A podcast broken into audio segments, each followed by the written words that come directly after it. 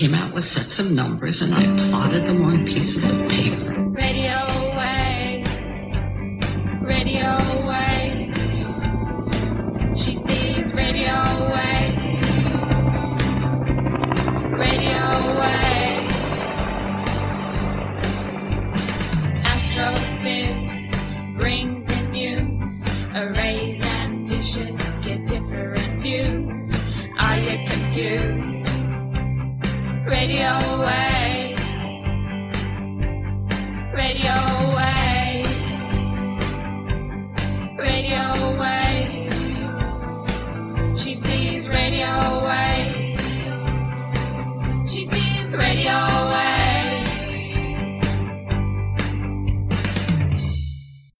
Welcome to the Astrophiz podcasts.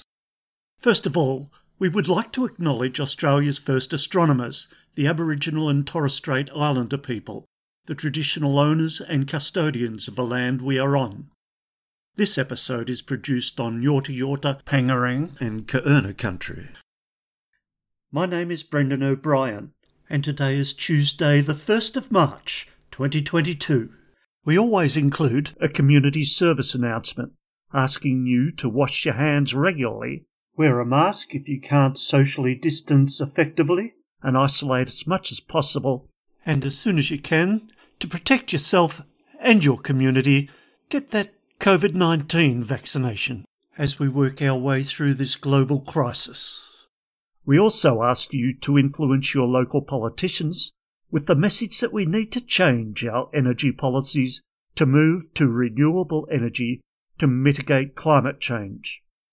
Each month we bring you two fabulous episodes. On the first of each month, you'll get to hear Dr. Ian Astroblog Musgrave bring you his monthly sky guide, an astro treat for naked eye observers, telescopers, and astrophotographers, and he always includes a tangent of astronomical wonder. In the middle of each month, we'll give you an interview with a noted astrophysicist, astronomer, astrophotographer, space scientist, or particle physicist. So let's zoom over to Adelaide now to get your sky guide from Ian. Hello, Ian. Hello, Brendan. How's it going? Very well, thanks, Ian, and it's great to be speaking with you again. So, can you tell us, mate, what's up in the sky for the month of March? Okay, March once again has lots of things going on, but sadly, tragically, the vast majority of them occurring in the morning. So you have to get up early to see the panoply of, uh, of sky delights. So we've got five bright planets in the sky uh, in, in March, which is rather nice. We've got uh, Venus, Mars, Mercury, and Saturn. And Jupiter does turn up later on, but it's quite late in the month. Again, unfortunately, this is all occurring in the early morning. So you have to get up around about at least an hour before sunrise, maybe an hour and a half before sunrise to really see what's going on.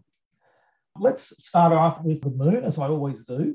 So the new moon is on March 3. This is at time around the new moon, of course, is the best to be looking at the constellations, star clusters, and deep sky objects. The first quarter moon is on March the 10th. Now, this is an apogee first quarter. So we've talked in previous uh, podcasts about the uh, uh, apogee and perigee full moons. That's when the moon's closest to Earth in uh, uh, perigee and furthest away in apogee. The perigee full moons are sometimes called supermoons, even though they're not that super. And if you've got a good eye for the moon, you can see that the perigee moons are bigger than the apogee moons. This year will be a quite nice apogee and perigee first quarter moon. So if you look on the March the 10th and take some images, uh, then uh, later on in the month, when you've got the perigee full moon, take some more images and compare them, you'll find a quite pleasing size contrast and be able to see the details of the craters a lot better. But anyway, moving on from that, the full moon is on March the 18th, and the last quarter is on March the 25th. So again, the apogee is March 11th, corresponding to the first quarter, and perigee is on March 24th.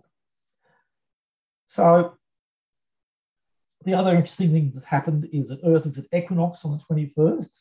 So this is when the uh, day and night are equal length. And you may not know this, but uh, equinox is the best time to see the zodiacal light. Now, I'm betting uh, most of our listeners have actually not seen the zodiacal light. This thin, pale triangle of light that you can see uh, before dawn is called by dust in the plane of the solar system um, reflecting sunlight. And it's best seen on the nights close to the new moon, close to the equinox. And, and why that's so is because the equinox is when the plane of the ecliptic is almost straight up and down. And so this you've got the best opportunity to see the light coming up above the horizon. Of course, when it's at other times, it's going to be uh, closer to parallel to the horizon because of the uh, uh, ecliptic.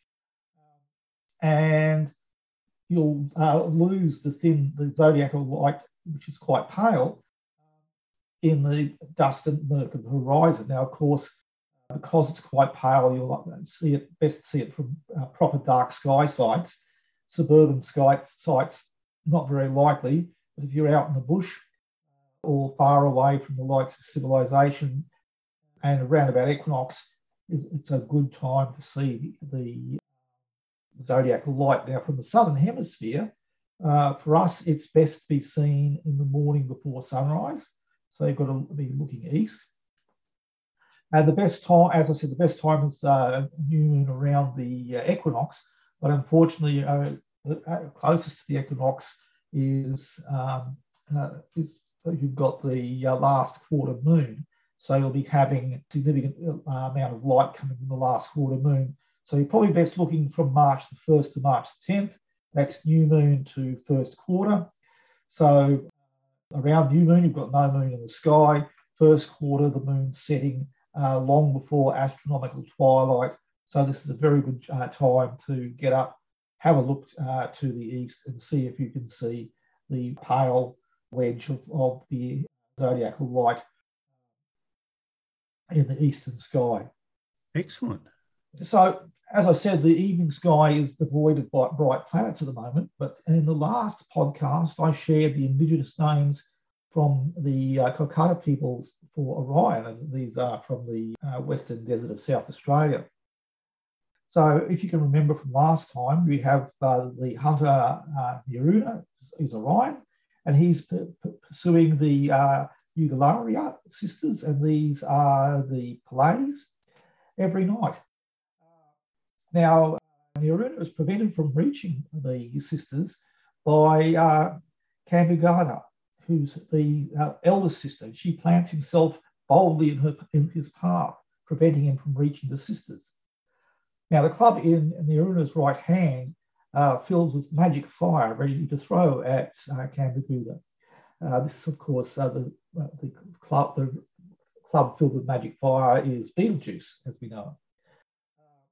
However, she defensively lifts her left foot, which is also filled with magic fire. This is the star Oliver, which causes him great humiliation and puts out the fire in his arm. Now, this uh, occurs in a cycle. The, uh, Nyeeruna's clubbed fire comes back. He uh, threatens uh, again. Her fire comes back. His goes out again. And she sicks some uh, dingo puppies on him. The dingo puppies uh, are the line of stars which we call the Shield of Orion. Now, aside from this being a rather dramatic nighttime story, it may represent uh, Indigenous observations of the variability of Betelgeuse. Now, remember Betelgeuse?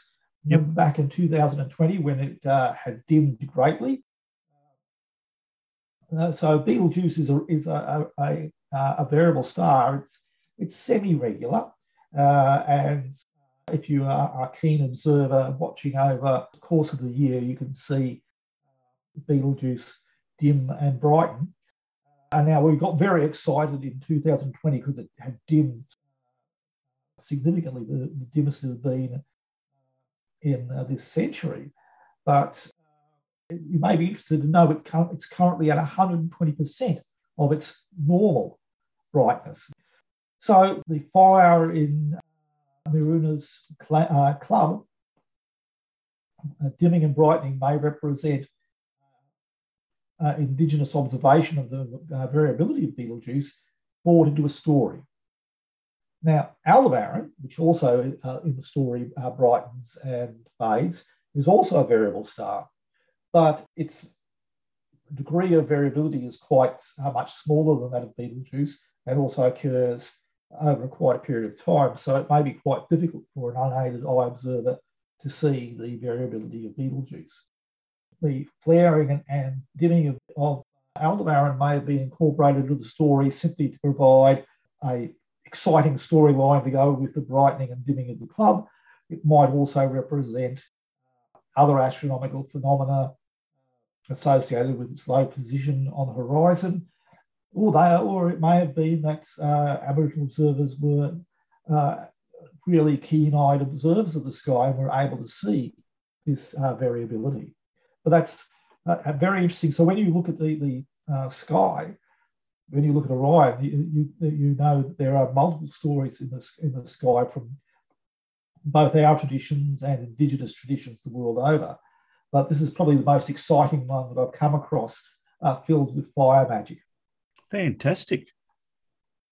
So, of course, now while this drama is playing out in the north, to the south, we have uh, much calmer um, things happening. We've got uh, Wilto, the Southern Cross, um, is now well visible. And as it rises higher into the sky, along with the pointers Alpha and Beta Centauri, uh, the magnificent globular cluster Omega Centauri is now high enough to appreciate. So it's visible to the unaided eye as a fuzzy dot. It's a fuzzy ball in binoculars, and even in the small telescopes, you begin to tease out the magnificent uh, uh, star city that is the uh, globular cluster. And it, as I said, this is the, the best globular cluster in the sky. To my mind, of course, the second best globular cluster is 47 Tucana in the Small Magellanic Cloud. Now, the Small Magellanic Cloud is beginning to sink towards the horizon, but if you look due south and well up, just a little bit over to, uh, from due south is the Large Magellanic Cloud. But if you look slightly uh, down and to the west of the Large Magellanic Cloud, you'll see the Small Magellanic Cloud uh, as a patch of nebulosity and in that small patch of nebulosity is a fuzzy dot, which is the globular cluster 47 Tucana, again, looking really good even in binoculars. Uh, and small telescopes brings out the uh, magnificent detail of this uh, globular cluster. If you sweep up from the Southern Cross towards the center of the horizon, there's so many objects uh, there. You've got the, just even with your unaided eye, you can see uh, the fuzziness of the sky from all the, the clusters, and they look really good in binoculars, but I won't go into any detail at the moment.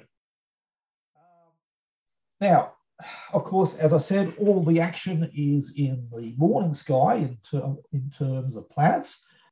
So um, Mercury is still relatively visible in the morning twilight until about mid-month. So it's it's uh, really uh, relatively easy to see, but it becomes harder and harder to see as the month goes on. Around about the end of the month, uh, you will probably need binoculars to see it. But at the start of the month, Mercury is below the pair of Venus and Mars and just above Saturn.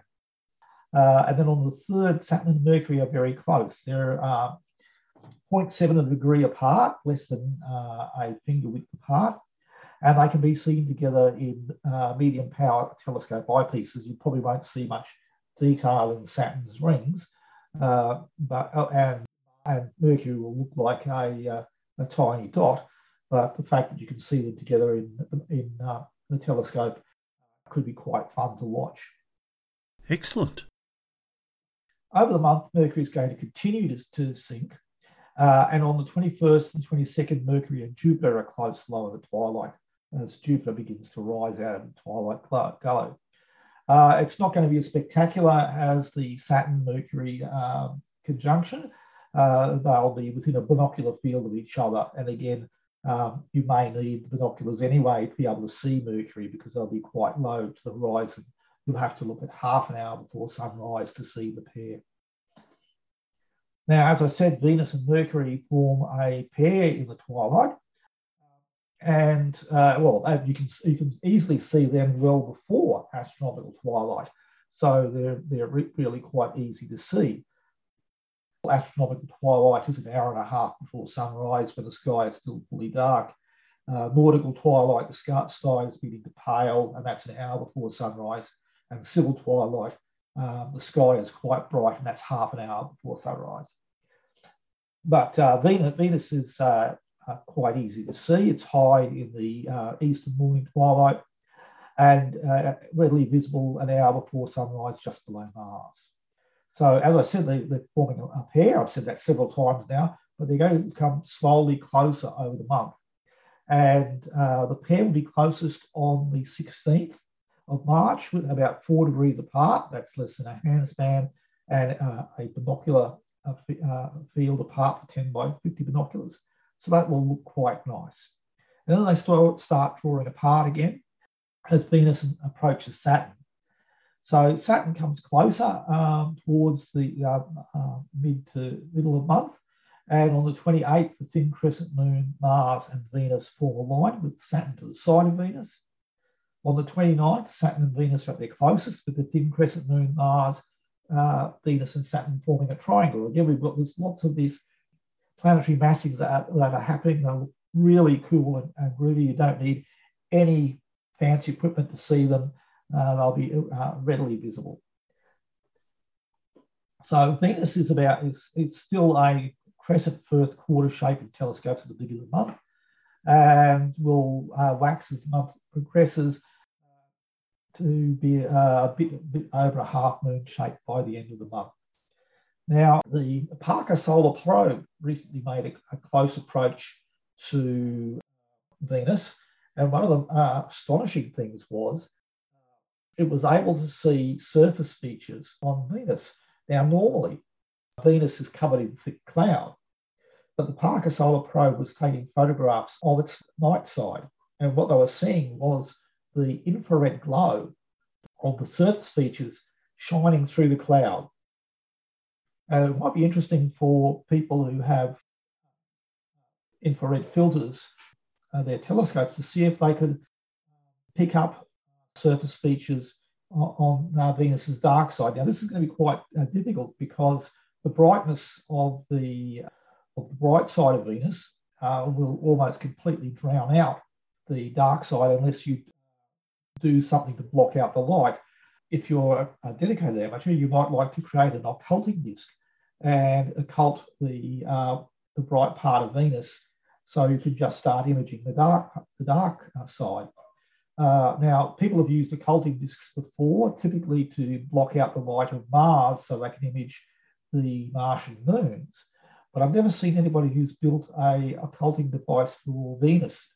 Um, and it would be a very interesting research project to try and build uh, a lens with an occulting disk in it uh, in order to see if you can pick up the um, glow of Venus's uh, surface features through the clouds. Uh, so if anyone's interested in that, maybe they can put together a, a, little project and uh, let me know how it goes. Fantastic. That sounds like quite a challenge, Ian. And they can, it is. They can contact you via your website at Astroblogger. Yes, they can, and I'll see. I'll see if I can dig up the stuff I, I have on uh, occulting discs for Mars and see if we can see if we can find some uh, more detail.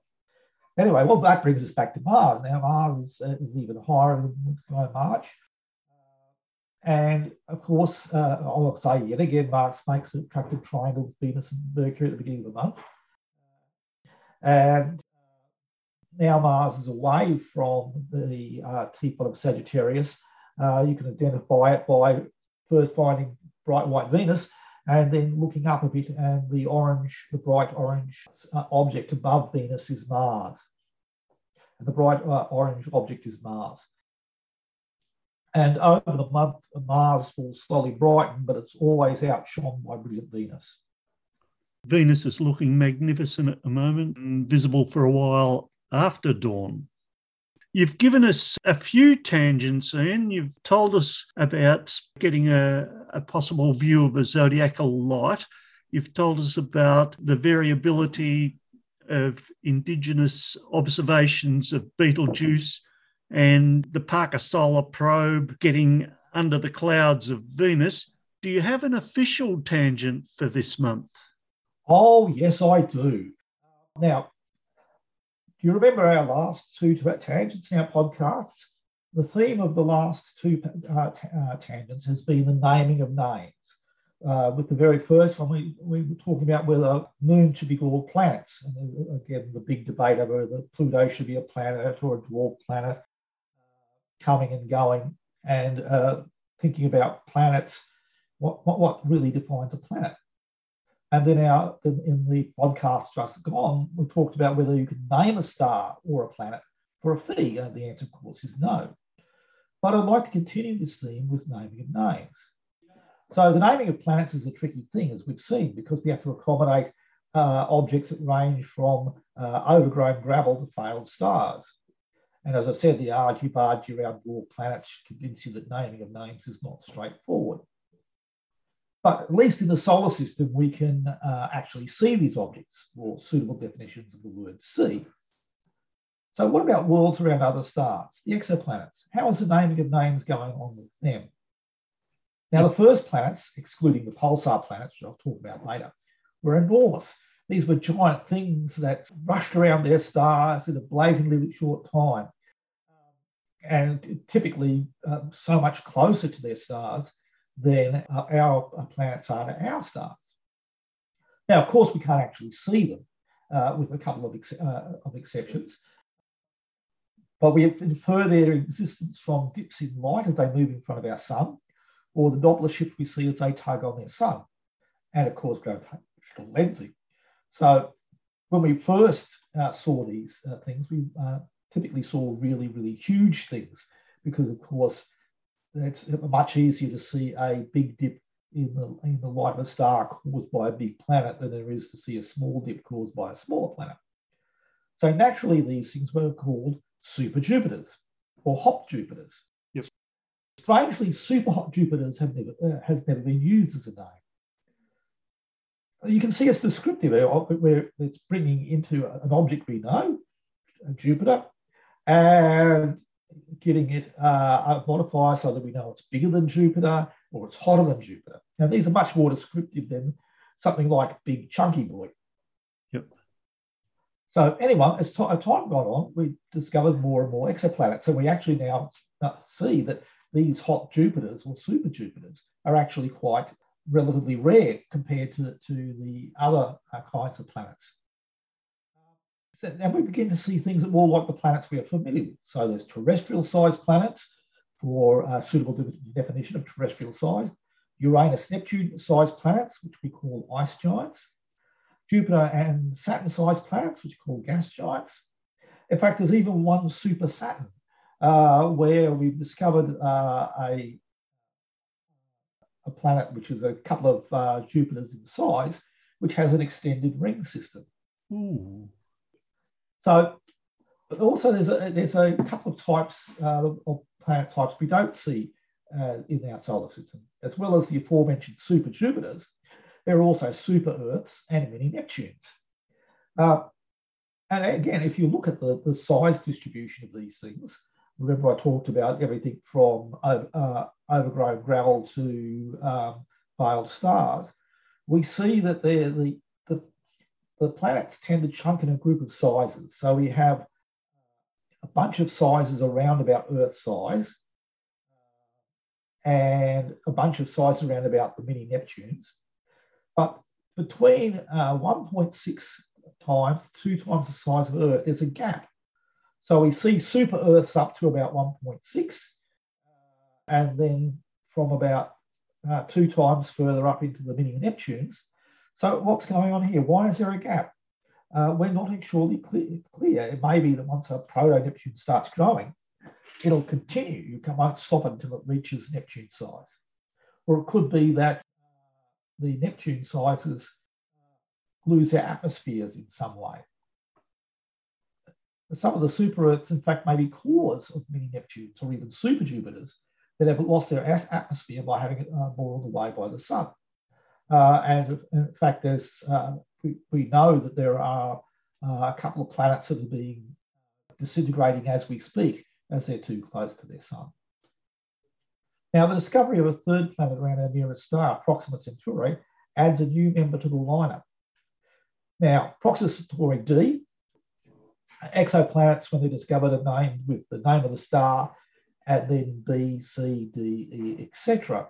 For some reason, they don't want to have, they don't want to use the acronym A because that's usually for a double star. So Proxima Centauri D is a small rocky world orbiting close to its red dwarf sun.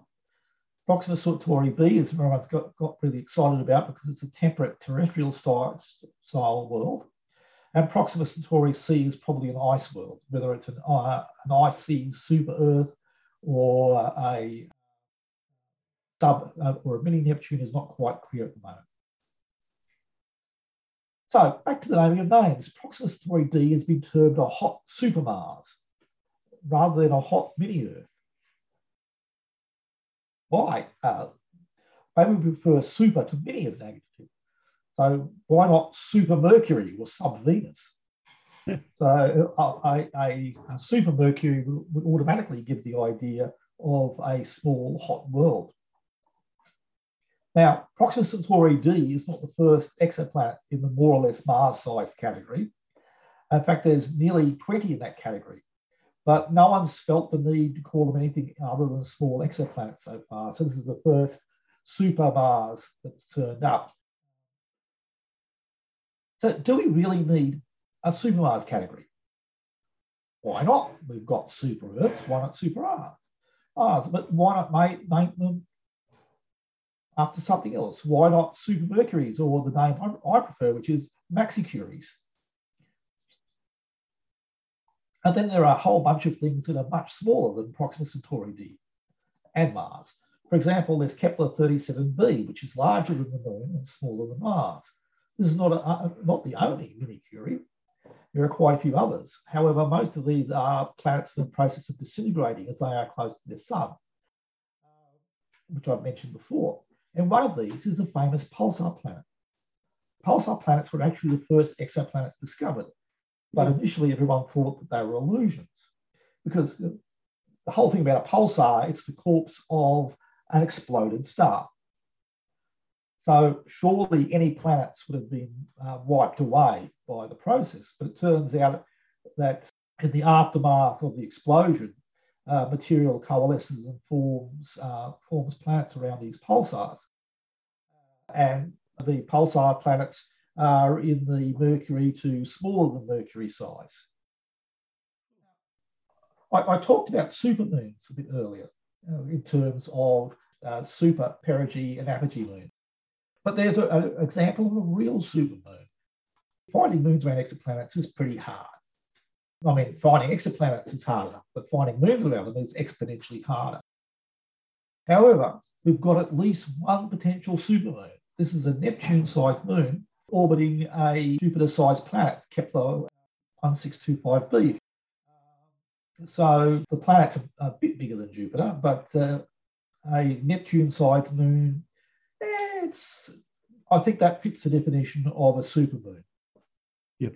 So be it sub or mini, the naming of names is going to be as contentious as the planet dwarf planet uh, split. But I, for one, am throwing my hat into the ring for Mini Curie and Maxi Curie for worlds smaller than Earth?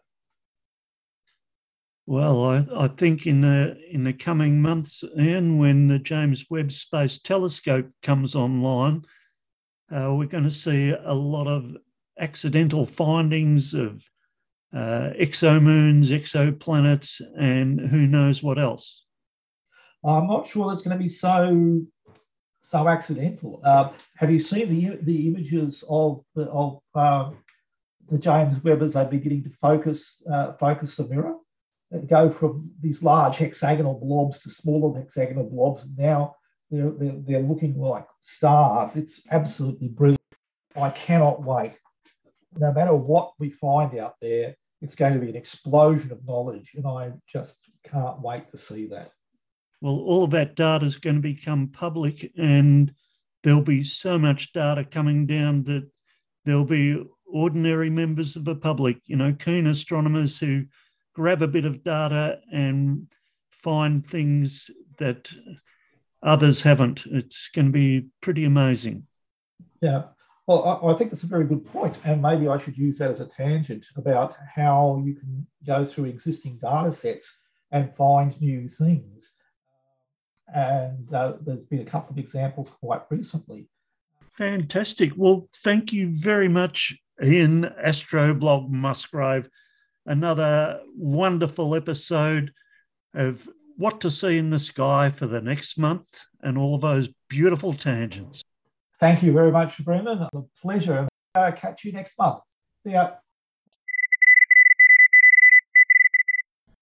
And remember, Astrophiz is free and unsponsored. But we're always very happy to recommend that you go to Rami Mandow at spaceaustralia.com for the very latest and best space news. And in two weeks' time, we have a phenomenal interview for you with Associate Professor Duane Hamacher, who has written an amazing book in collaboration with Indigenous elders and knowledge holders. The book is called The First Astronomers How Indigenous Elders Read the Stars. Pre orders are available now. We'll see you in two weeks. Radio Wave!